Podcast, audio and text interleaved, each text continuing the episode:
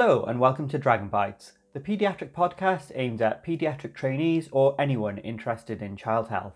I'm Asim, one of the paediatric trainees here in Wales and one of the presenters for Dragon Bites. We've got an extra special episode for you this week.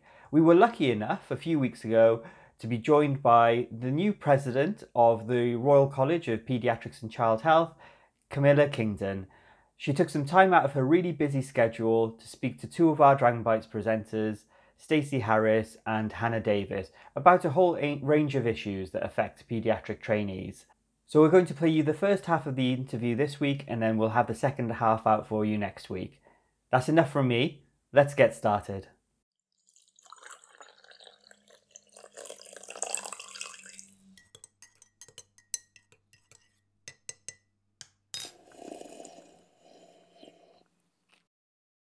So, uh, hi everybody, um, and welcome to this uh, episode of Dragon Bites. So, I'm delighted to be joined by the president of the Royal College of Paediatric and Child Health, Camilla Kingdon. Um, I'm a little bit starstruck, and, and, thank you so much for offering your time um, to speak to us. Um, we really appreciate it. And joining me today as well um, to uh, to chat to Camilla is Hannah Davis, who is the newly elected Wales trainee rep. So, so also a little bit starstruck, although I know Hannah quite well. We've trained together for a long time. Um, so yeah, thank you. So um, so Hannah's told me that she's done a little bit of research about you, Camilla. oh. Um, so um, I would just I'll I'll hand over to her to um, introduce you a little bit more, if that's okay. so just a little bit of research. so I was having a look back. So born in South Africa, trained as a paediatrician in London, um, a very successful consultant neonatologist since 2000, uh, with special interests in neonatal nutrition, donor milk banks, which I know Stacey will be very interested in. Um, lots of work with medical education, undergraduate and postgraduates. Uh, head of London, uh, London School of Paediatrics and Child Health for five years medical careers support, uh, medical careers management masters in Brighton 2013. You have been a very, very busy. Add a cherry to that cake now. You're president of the. I mean, wow. well, um, first of all, it's fantastic to be be here this afternoon, and um, I actually um, feel very lucky, and um, and I and and actually, with my careers hat on, I think luck actually plays a hugely important role in so many of our careers. And I um, so so genuinely, when you when when I hear you describe my career like that, I do think, wow, God, did I really do all of that? Haven't I been lucky? Because I think um, finding opportunities as they come along and being in the position to be able to say, yes, why don't I have a go at that? Or shall I try this? Um, makes for an incredibly rich career. And and I do feel I've been very blessed by having a very um, very varied and interesting career. But I think the thing that I've learned, and also from my reading, is that one has to develop the mindset. Um, and I think you know writers and, and, and clever psychologists would call it a growth mindset. It's this idea that you are um, psychologically positioned to grab opportunities and not worry too much about whether you're going to be successful or not. Um, because often it's the journey that one takes along the road whereby where you learn the most rather than whether ultimately you are successful or not. And that's kind kind of always been my mantra, that kind of nothing ventured, nothing gained kind of idea. You know, you don't know until you've tried. And it may be a flop, but it could be a, a great success. And so I um, I started my consultant career. I went to part time when I became a consultant because um, that's when my first child was born. And so I, I've always had a part time consultant contract. And actually, I think that that gave me the opportunity to pick up these extra little jobs and roles and responsibilities. Whereas if I'd been full time, I'm not sure I would have. So I think actually that's the secret weapon that, that I mean, I was going to say women have, because of course, but of course that's not the case, because there are now plenty of men who, who train part time and work part time. But I do think that's the secret um, kind of win that you get out of working part time, because that was how I took on various roles and responsibilities. Ended up doing this fantastic masters in medical careers, which just opened my mind to thinking very differently about um, careers, about what do what we mean by success, um, about the role of luck or planned happenstance, which is the kind of probably the more technically correct term. Um, it's just been, uh, you know, I've just been so so um, fortunate to have all those opportunities, and um, and I've been able to uh, meet lots of interesting people and do some really fabulously interesting jobs. So yeah, it's been. I feel very blessed. Yeah, amazing. And just hearing that makes me feel so inspired because now I've just gone part time. I'm like, oh, I'm excited about my little journey ahead. and yes, just as well, like amount of um, proportion of our members who are going less than full time, and pediatrics being at the forefront of offering less than full time positions. I mean, it's just exciting to see what comes out of that, isn't it? I think there's huge opportunity, and I think actually it's going to become a strong selling point for our specialty, because I think I think we would recognise that paediatrics is a, is a tough clinical, front-facing clinical specialty, and you know for some people that's a bit off-putting. But I think the fact that we've so openly embraced flexible working um, actually, as we move forward, is going to be increasingly attractive to people because my perception is that generationally people's priorities are, are changing. And the sort of idea of work life balance, which used to people used to slightly sort of sniff and then talk about, you know, kind of work life balance kind of thing as if it was a a bit of a kind of soft touch, actually is now a core value for so many people.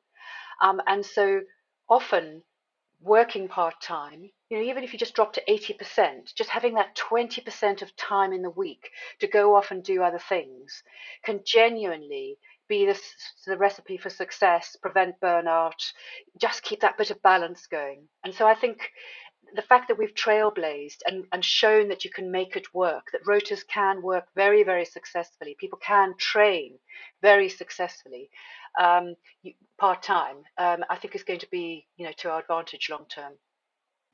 Yeah, I wholeheartedly agree with um, all of the things that you said because um, I also have been um, less than full time for a few years now since my children were born, and yeah the difference in me as a person and a pediatrician is um, quite staggering really. It just gives you that space to kind of consider and and think about the bigger picture. And i think you know it, yeah it's just really empowering and um, i think yeah it's kind of the i agree the secret to success and um, a, a, happy um, you know thriving um, person yeah, it's yeah. amazing. I've seen Stacey develop.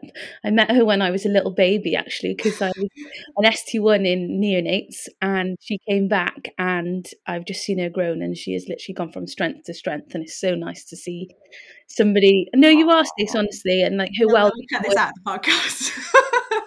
her well-being work as well, like literally as a junior, looking up to somebody, like she's been amazing. So yeah, fantastic. Little love club, yeah. Brilliant role model. wow. So we, we might as well uh, talk about well-being now because it kind of moves on from that, doesn't it? Mm. Um, so uh, so we've talked a little bit about um, uh, work-life balance and uh, how, you know what a key part being less than full-time can play in that. Um, and um, I think Hannah had a question for you based around your you know how you um, uh, maintain your well-being. Yeah, so obviously you're a very busy professional woman, and I know you've got an interest in combating burnout and disillusionment with medicine. So I was just interested in what te- techniques you use personally, and uh, if there's any techniques you'd recommend to the members. So I think I think this is a, this is actually a really genuinely really important question, um, because if you think about it, most most of your generation are going to work until your late sixties um, and so it really is about playing the long game um, and and setting in place habits and patterns of working that mean that you can see out a career over you know a very long um, time. My observation, and there's a little bit of literature to um, bear you know uh, uh, bear witness to this, is that if you can explicitly embark on what we what the correct term is portfolio career, a portfolio career, I think you're much more likely to successfully thrive in in a, in a medical career all the way through to um, retirement. So what I mean by that, and, and it's going to be different for everybody, is that all of us have come into pediatrics to do the clinical medicine, you know, work with children, work with families, and that's our kind of core business. But I, th- I think each of us needs something else professionally so that we're not doing frontline clinical pediatrics 100% of our working lives because it's, it's, it's simply too punishing. Um, and I think that's increasingly so as medicine becomes more complex, as our relationships with families becomes more, more complicated. You know, society's demands on the medical profession are changing. You know, the, the whole landscape is different. So to sustain that at 100% from the age of 25 when you graduate to, let's say, 67, I think there are very few people who can do that successfully. Mm. Um, and so my sense is that you have to think about some other strand to your um, bow, mm. uh, something else in your career. So for me, it's been around medical education and medical careers. For other people, it might be around an interest in global child health, you know, and an ongoing interest in, in the kind of international child health world. Other people will get into medical leadership. You know, that there, there are actually now so many other things you could be doing um, that allow you then to balance the clinical with something else. And I think that is, I genuinely do think that's the, the secret. Um, yeah. That's not to say you're not going to work really, really hard, but there's something about having um, a couple of different things on the go that's quite invigorating and, and kind of rejuvenating. I certainly find, you know, you do two or three days of full on clinical work and it's, you just it's, exhausting and you get to the end and you kind of feel feel you know really chuffed but ready to then move on to do something else and so i find you know my weeks i do clinical work um, as a neonatologist you know we do weeks on and weeks off. But i tend to do clinical work monday tuesday wednesday and i have a clinic on a thursday morning. The rest of thursday and friday are, are always something else. And then there's some weeks when i don't do any clinical work. And that balance and the variety uh, is is actually, I think, quite therapeutic. Um, And it's not that one isn't rushing around and very, very busy, but you're, you're using different bits of your brain, you're using different skills, you're dealing with different groups of people.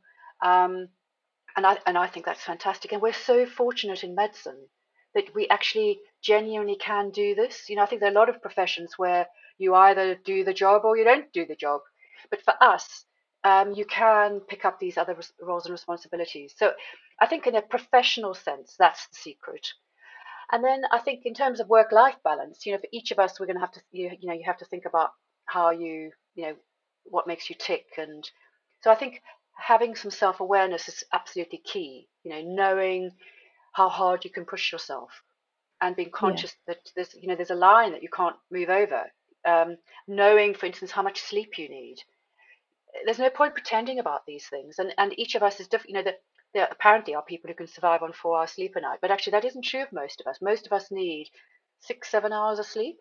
And um, you know, if you've got a young family, that can be mm. a real challenge. I can see Stacey sort of rolling her eyes. But I you need know, more, much more than to that. Yeah, I, yeah, I think I need nine hours don't sleep. get anywhere near it. yeah. nine hours sleep. No, no. no. Um, so I think having that self-awareness. Sorry. I said lions are a thing of the past. Mm. Oh, yes. Don't know what they are. Oh yes, no, no. Um, although I have to say, when your children, my children, I, I can't get them out of bed. I mean, one o'clock, and I'm feeling chuffed if I'm seeing them when they're at home. I dare not phone them at university before one o'clock because you'll get such a kind of bad mood on the response. But um, so I think yes. So understand, you know. So I really enjoy um, running, and so I'll go for a run. I'm really into listening to podcasts at the moment. A, it makes me run further, but B, it kind of really switches me off. So I've been listening to, I don't know, I'm sure you know, uh, well, of course. I mean, Brené Brown's got the most fantastic series, Dare to Lead, and she's got another series at the moment. And every week she's putting on new episodes. So that's my favorite thing on a Sunday is a Brené Brown um, podcast while I run. It's kind of treat.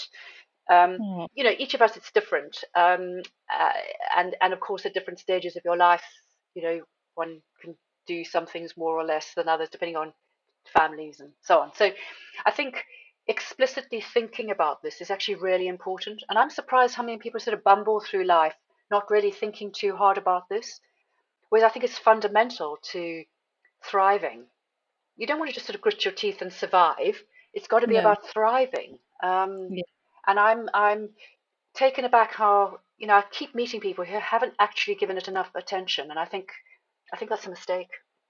Yeah, couldn't agree more. Yeah, absolutely. Sorry, I'm just yeah, it just it's so wonderful to hear you just saying all of the things that I've been thinking over the last few years. Yes, exactly. Uh, so yeah, I can't I can't uh, agree more really. Um, so I suppose this ties in with um, how can we make pediatric training allow and be flexible to be able to do like you know you say a portfolio um, career. How can how can we how can we get that into our training more? So I think this has been, you know, David Evans and um, uh, who sadly is just finishing his five years as vice president, although he's going to be take, you know, um, Catherine Chadwick will be taking over and, and will be fantastic. But David and I have talked a lot about this over the over the years. This this for us as pediatricians, the idea of creating flexible career pathways seems just so self-evident and so such so obviously what we need to do. But you know, we do work within the constraints of Health Education England's training pathways, and you know, I don't want to sit here and criticise HEE. They've got an incredibly difficult task.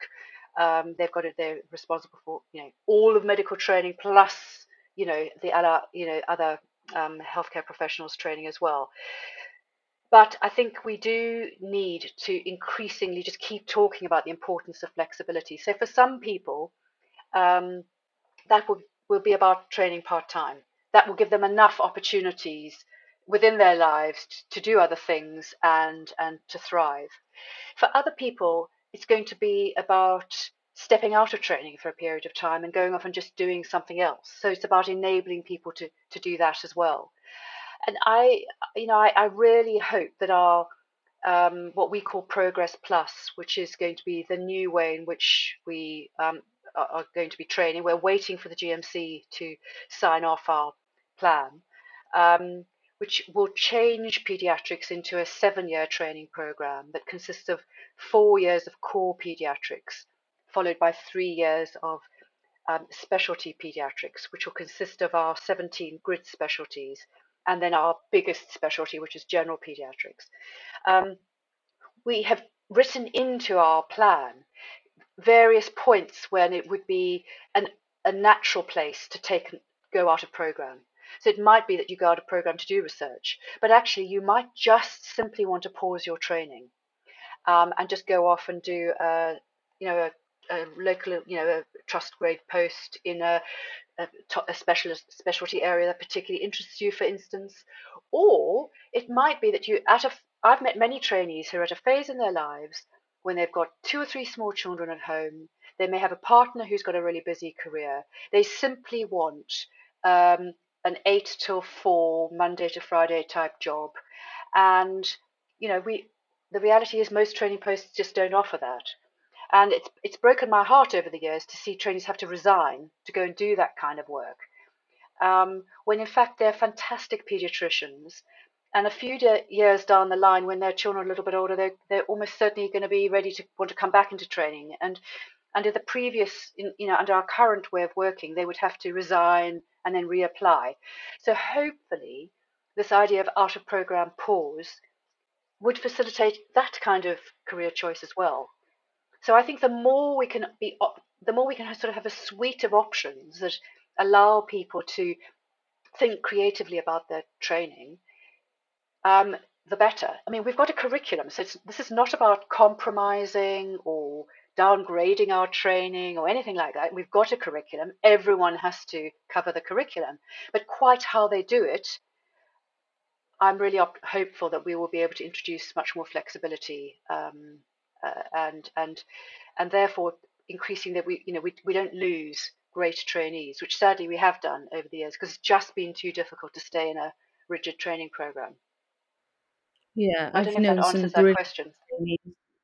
Yeah, I've known some brilliant trainees who uh, we've lost to general practice, and I know that they'll still pro- probably contribute amazingly to child health and general practice. But like you said, it's just sad to see those colleagues lost just because of the work life balance element of the job at the moment. So that's exciting times ahead.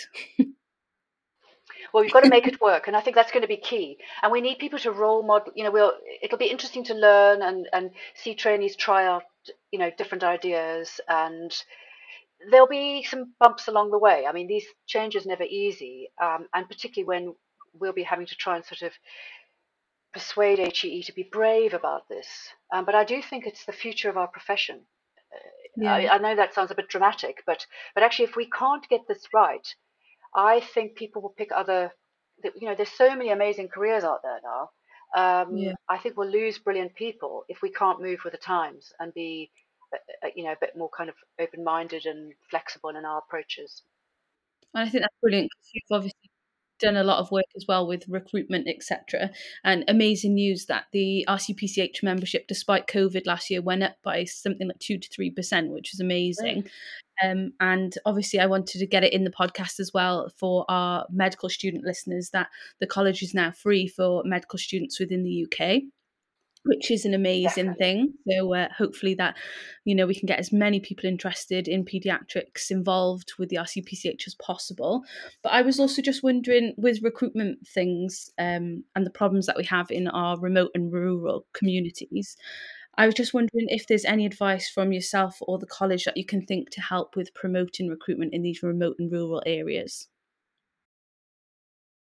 So I, I you know, I think um, remote and rural um, healthcare is, is a real challenge. I mean, to be to be honest, it's a challenge around the globe, isn't it? Um, but if we're thinking about the UK, it, it, certainly is, and we and we know that recruitment is incredibly difficult, um, and we also know that where there are rota gaps, patient safety can be compromised. So actually, this is a really serious issue. Um, so we so we do need to, to think creatively and and and and, and work hard to try um, and address it. I think it's about thinking about the wider workforce, so not being too sort of uni professional in our approach. Um, if we look at if we look at remote and rural areas, you you you will often find that there are um, people who who are thrilled to live in that area, but they are um, perhaps not young doctors. Um, there may be a, a, group of people, particularly thinking about advanced clinical practice in terms of nurses, where they're, they're living in the area, they're a stable population, but we're actually, if we develop their skills, particularly with some of these kind of um, advanced clinical practice skills, one could be making very important um, additions to the healthcare workforce in some of these these areas. So I'm not saying that's the whole solution, but I do think we need to think beyond medicine to how how we can support and, and help um, uh, these parts of the, the, the country. Um, I, I, also think more long term, uh, you know, we have a, a, bit of a problem in in as much as the, the sorts of people we generally recruit into medicine tend to come from the big cities, um, yeah. or they um, come to medical school in a big city. They get kind of, you know, organized by living there and and organized, and then of course, you know, the thought of them being able to get them to move back perhaps to a remote area is, is really challenging. So if we thought differently about how we recruited people, if we brought, and this is really where widening participation is is so important. I mean, it's one of the many reasons why widening participation is so important. I think we need to be thinking differently about the kinds of people we recruit into medicine, so that yeah. we um, go out of our ways to tap into groups um, who currently we wouldn't be con- who wouldn't they wouldn't be considering medicine and we wouldn't be particularly trying very hard to entice them into medicine. Because I think if if we don't start thinking differently about who comes into healthcare we aren't going to be able to solve these problems. So I think it needs a really radical think um, but I don't think there are any quick early solution fixes as it were. Um, but it, it's a really important one because if you think about some of our hospitals that are struggling, they hit the headlines with, you know, a sudden surge in perinatal deaths, for instance. And then you look at the map, you often realize that they're in very remote parts of the country and they have almost certainly perennially struggled to recruit and you know will have unfilled consultant posts rota gaps on their junior rotas um, shortages of children trained nurses, etc. So it's a it's a significant problem, and we're going to have to kind of start thinking really creatively about it. Yeah, because that creates extra burnout then for other staff already. Oh yeah, awful. awful. exacerbates yeah. the issue, doesn't um, it? So yeah, it really ties into that whole bigger picture thing that I how um, it's not just we're all internet interconnected. So you know, even things like transport links, um, things like that. Um, and Yes. I suppose it really resonated with me um, as um, someone who came from a high school, from a, um, the first person in my uh, in my family to go to university. And uh, yeah, I'm very much in the minority um, of of uh, medics, and coming from uh, actually a very rural place, um, and then I've come back to uh, my hometown really. Um, so yeah, that resonated with me of uh, you know of really trying to um, include those people and um, thinking about medicine a bit more broadly because you know of course we have to um, be intelligent and um, you know and be able to do the work but i've the more and more i realize that um, being a doctor is very much about being a good human being and having that human Yeah. interaction as well as um, having you know and and having those you know having exams and grades as the as the thing that kind of um, stops you or uh, enables you to go to university you know we need to have some sort of selection but perhaps it yeah it can be it, can be different just thinking about it differently yeah Yes, yes. And I think um, the more I go through medicine and the more I come into contact with families, is actually just being a good listener. You actually get 100%, not most of the time anyway, I find my diagnosis just from listening to the families. So Mm. communication skills are really key. And I think you're right, Stace, just selecting people off, you know, how many A stars they've had, etc. Yes, that's an amazing accomplishment, but you have to be an all rounder. And having those amazing communication skills are just as important as the educational side of it. Mm. Yeah. yeah God, we're like having like, the meaning of life conversation. Yes. Oh, this is getting really deep. And that was the first half of our interview with Camilla Kingdon. I just wanted to say thank you to her for taking so much time out of her busy schedule to speak with us. Join us again next week for the continuation of this interview with Camilla, Stacey, and Hannah. That's all for this week. Thank you for listening to Dragon Bites.